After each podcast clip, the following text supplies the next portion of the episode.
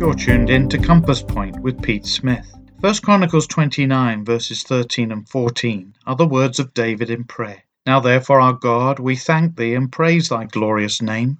But who am I, and what is my people, that we should be able to offer so willingly after this sort? For all things come of thee, and of thine own have we given thee. David is thanking God for the generosity of his people as they gave for the proposed new temple. Note the key thing he acknowledges. All that we have to give in the first place comes from God. He is the source of every blessing. This meant that what they had given to God was really His own anyway. The same principle is restated in the New Testament. We give to the Lord as God hath prospered us. Are we being faithful stewards when it comes to our finances? Join us again soon at Compass Point.